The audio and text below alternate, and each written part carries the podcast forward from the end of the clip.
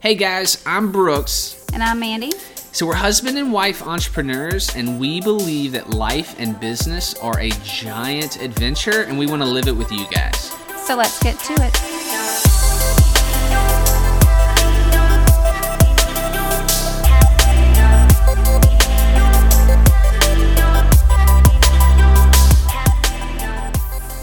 Hey guys, welcome back. In this episode, we're going to talk about our top three productivity tools that we like couldn't live without. Yeah. I think mine are a little bit more simple than yours are, but we'll see. Whatever, simple, not simple. It's just all about like whatever's our favorite, Yeah, right? Like yeah. what's what's the most important thing about us. So, you want to go first? I can go first, yeah. So I say simple because I don't really need a lot of really in depth, fancy tools to do what I do. Um, so, one of the bigger things that I have come across in the last couple of years, I learned about it. Don't know how I stumbled upon it, but Canva. Canva is for sure the number one thing that I use when I am creating. Um, ads or if I'm creating flyers or postcards or anything like that, you can pretty much do anything with Canva. So, uh, if you're not familiar with it, canva.com, you basically can become your own designer. And um, it's, it's a little tricky to kind of get started, but you get to play around and it gives you everything that you need. I, I was going to interject. I would say the learning curve though is totally short. Like it's really, even though it's you're saying a little tricky, that you can in ten minutes or less, you'll be like an intermediate user of Canva. Yeah, and they have templates that you can use. And if you're completely new to graphic design or creating anything like that, um, this is not you know Word where you insert file and add some text. I mean, it's a, it's a completely different thing. So yeah, super easy learning curve, but there is there is a little learning to do, a little playing around, a little clicking around that you have to do.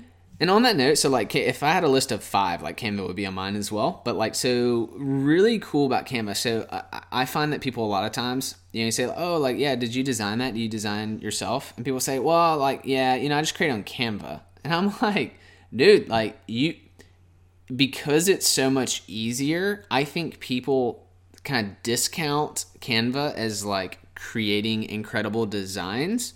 But in reality, what's happened is Canva has made it so much more accessible for people that just have good taste or know what they want to pull that out of Canva and, and make those creations.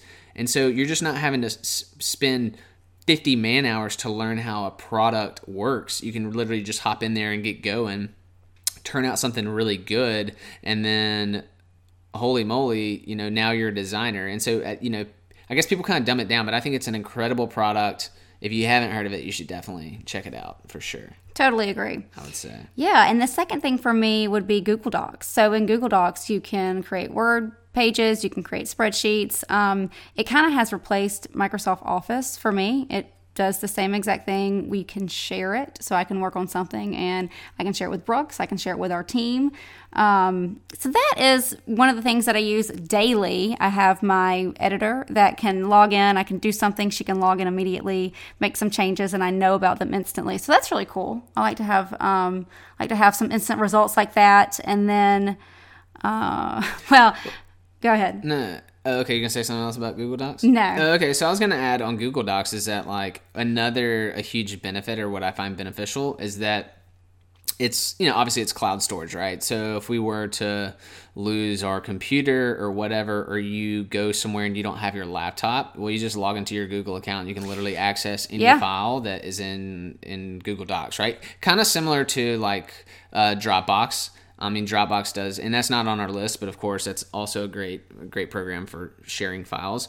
Um, the, the reason probably Google Docs is because we already use all the Google products, and so um, it's kind of just as easy, and you can go in there and um, you know not just all the files that we use, but also the Google Doc files, right? Like so, we use you know their um, what's their Excel thing called Sheets, called Google Sheets. So they you know Google Sheets and their Docs. We use those formats for a lot of the stuff that we have, and so it makes it probably easier just to go ahead and use their their product, right? The Google Doc product. Yeah. So that's definitely that would be on mine as well. If I had five, but I only have three. But anyway, so what's your what's your Only third one? three.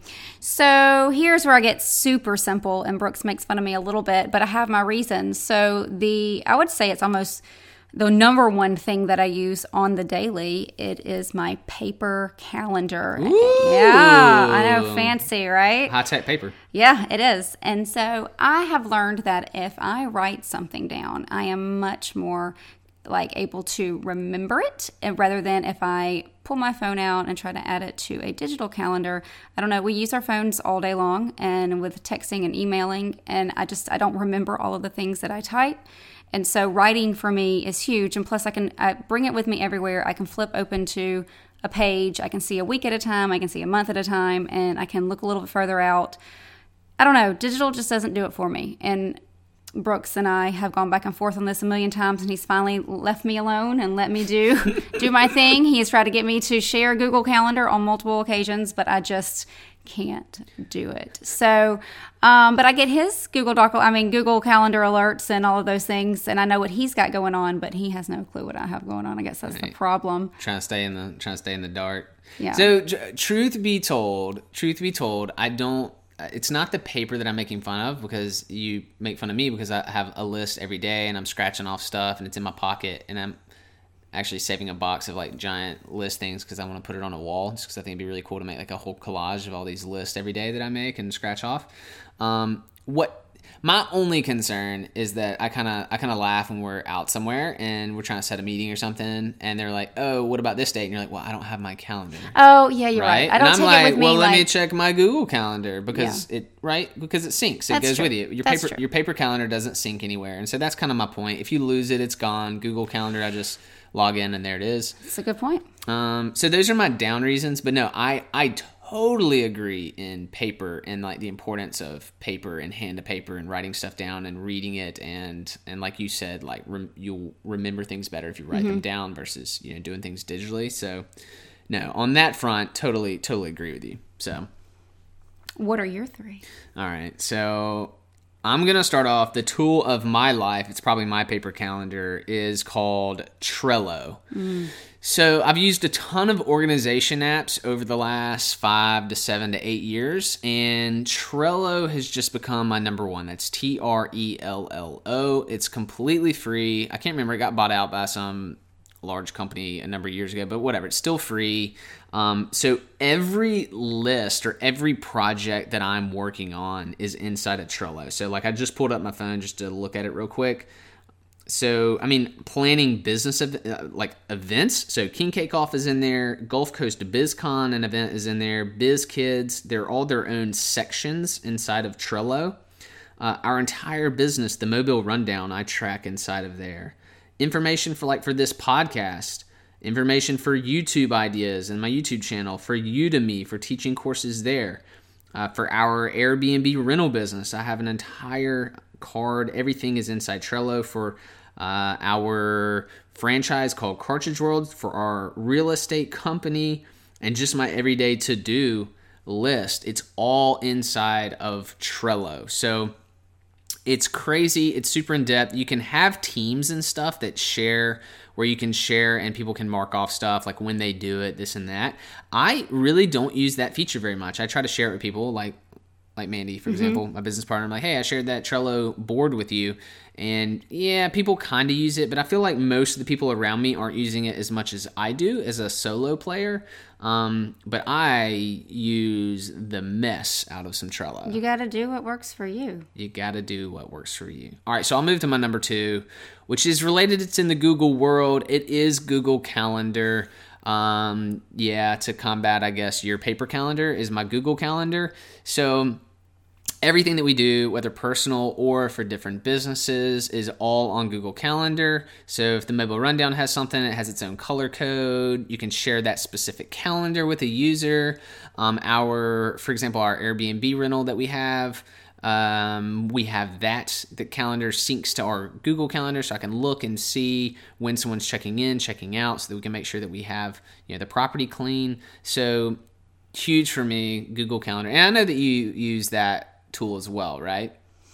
Minimally, yes. Minimally. Okay, so you have it for like kind of necessity. You can look and see what what we have going on or I have going on. Right. You just don't really put your stuff on there. Exactly. So, okay. You don't use it on a personal level. Yeah, fair enough.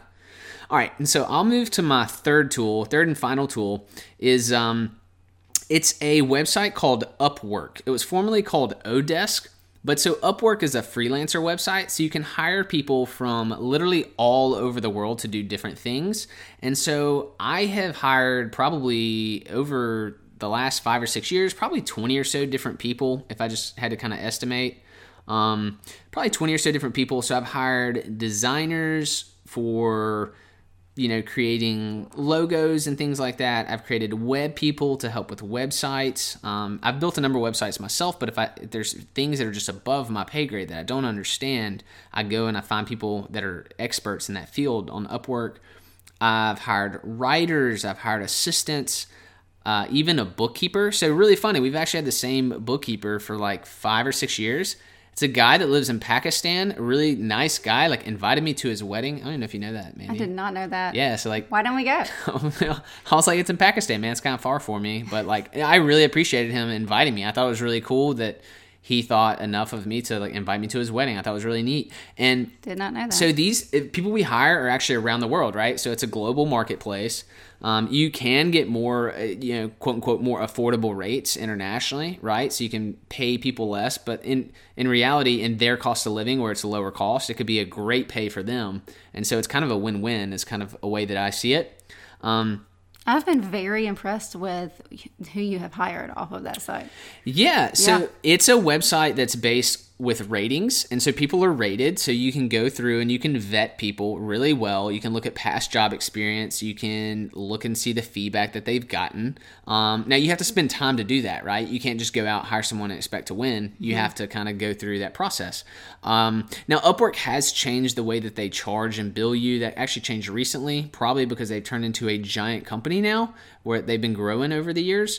Um, but it's still a tool that I use. It's great. In fact, funny story the designer, the logo designer that's designed like three different concepts for us for different projects that we have, lives literally less than 30 minutes away from where we live but I've never met this young lady. If she designs one more thing for us, I want to like take her out for coffee or us take her out to lunch or something and meet her.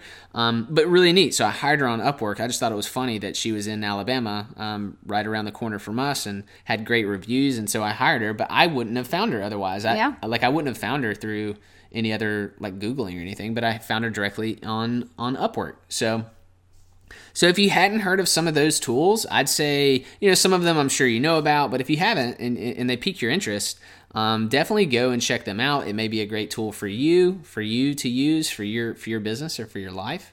Agreed. And, yeah. Should we give them any bonus tools or not? Nah, just leave them with those six. I mean, that's probably good enough.